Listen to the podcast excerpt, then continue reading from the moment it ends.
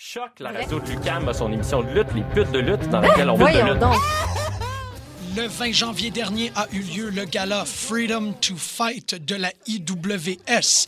Un gala spectaculaire et extraordinaire mettant en vedette des lutteurs tels Bob the Animal Anger, Frankie Milano, Big Magic, Stacy Thibault, Sexy Eddie, Stephanie Sinclair, Travis Toxic et, en main event, le champion actuel canadien de la IWS, Matt Angel, combattant contre le champion Destiny et le champion WWE UK, The Bruiserweight lui-même, Pete Dunne, qui nous a accordé une entrevue menée avec une main de maître par Marjorie, avec moi, Jean-Michel, en présence. Nous avons pu discuter de la scène actuelle britannique et de ses comparatifs avec la scène actuelle canadienne. Je vous rappelle que le gala sera diffusé le 25 février prochain à 10h sur les ondes de RDS2. C'est à ne pas manquer. Mais sans plus tarder, je vous présente The Bruiserweight Pete Dunne. Yeah, I wanted to ask you about the, the British wrestling scene. What do you think happened in the past five years that made it so that it's really successful right now? You know, I think we we were where Canadian wrestling is now. You Yeah. know, it's for years and years we were we were under the radar. Nobody knew about us. Mm-hmm. But little by little we were getting better. We were working with better people. We were bringing in Americans and that kind of stuff, learning from them. Getting to work with Japanese talent, doing other tours, and little by little we got better and better, and did it all under the radar. So all of a sudden WWE came in, Progress got bigger, you know ICW got bigger, uh, Rev Pro, all these companies, and, and the spotlight was on us. But we were ready. Do you know what I mean? It, Yeah. We'd put in the work for years and years and years under the radar. Nobody knew, and then it was all at once. It all came at once. It all blew up. So I think it's just that of, of sometimes being underrated is better than overrated for a while. Yeah, you know, you sure. get to, you get to improve and you get to learn, and then finally, when the spotlight's on you, you can you can grab the ball and run with it. And you feel that that's what's happening here right now? Because we have kind of that feeling too.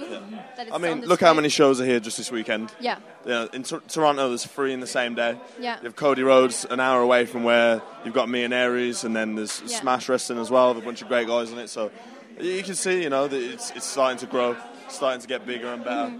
Every time I've came out for Destiny, the, the crowds have got bigger. The first time was 200, then 400. Mm-hmm. Now this time they've sold 600, completely sold out. So every time it's growing and growing, and that was kind of the same that we felt in, in England maybe Yeah. two years ago, three years ago, when the, the, the ball start slowly started rolling.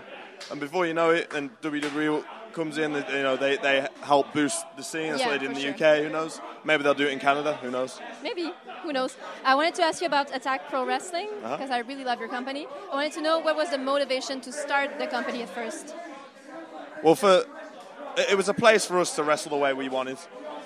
Uh, we had a thing called the holiday camp shows in England. I don't know if Yeah. you heard of them, like the Butlin Yeah. shows. You know, it's it's there's nothing wrong with it. It's a great place to learn, but it's really cheesy. You do the same match a lot of the time. There's not a lot of room to to express yourself and be Yeah. different. So we started a company where we could wrestle the way we wanted to. Mm-hmm. We were watching guys in America, guys in Japan. We wanted to wrestle like them, so we created a place where we could do that. Um, and then somewhere along the way, it turned into to comedy and, and a way Yeah. just always trying to find a way to be different. So obviously we run the video game theme shows and things like that, and it, it you know it really got the ball rolling for us. I think a lot of times, especially in the Canadian scene, uh, there's never really been a place for people to be creative. That's what England was like. You know, we set that place of ourselves.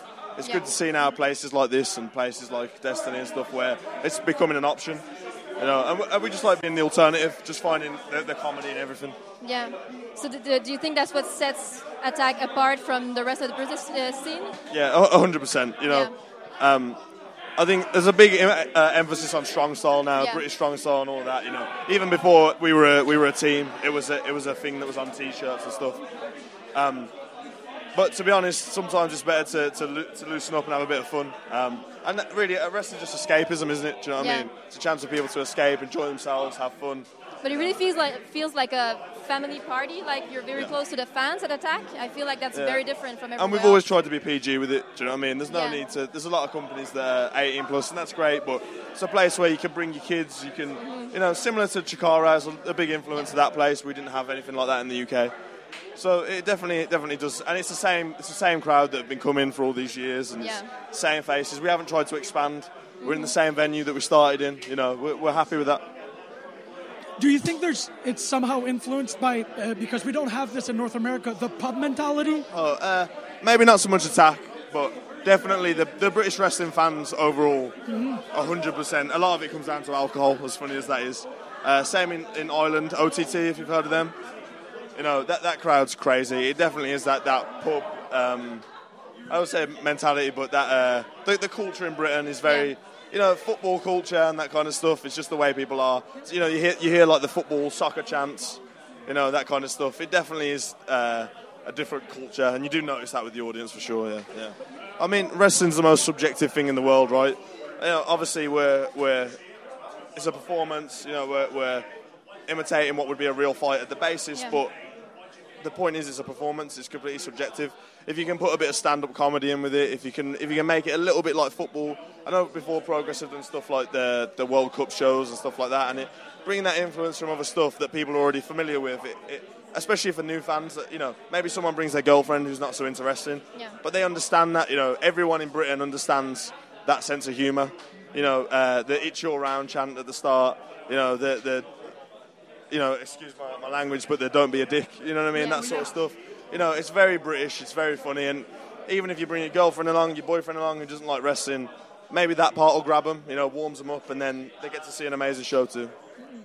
So we're starting to get to see more and more of you over here in North America. I was at uh, well, Emily and I were at the, all three progress shows in the U.S. in the past year. Oh, yeah? Yeah, so we're starting to get used to seeing your faces here. Who do you think will make the biggest impact next in North America? Maybe some faces we haven't seen here yet.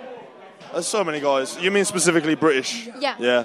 Oh, Zack Gibson's one. Yeah. I think him. He's tagging with D- James Drake at the minute. They're doing great Mm-hmm. stuff. Uh, Travis Banks, he's already over here though, right? Yeah. Uh, CCK, 100%. They'll yeah, be here CCK. soon. I'm sure the more progress tour over here, and you know, the bigger these shows in Canada get, the more I work with Destiny. You'll see more of these faces coming in and out, and Mm-hmm. I think it's a matter of time, and hopefully a matter of time before we see lads from Canada coming over to the UK. Yeah. You know, I think uh, Josh Alexander's amazing. I've been trying to get him over to the UK for a long time, so Yeah. hopefully, you know, we, we start getting these people coming over too. I had one maybe last uh, bit more of a silly question because I know you did both. Uh, all pe- most people who go to the PWG shows always complain about the heat in the building. How is it compared to the show in NYC last year? Oh, not even close. not even. I didn't even wrestle on that show in the end. I I, was. I was dying. I was drenched. Yeah. I was in a suit and everything. It was terrible. Um, yeah, so not not even close. It is hot That's though. what It I is thought. hot. yeah. Okay, that's perfect. Uh, thank you very much. Thanks a lot, man. Appreciate it.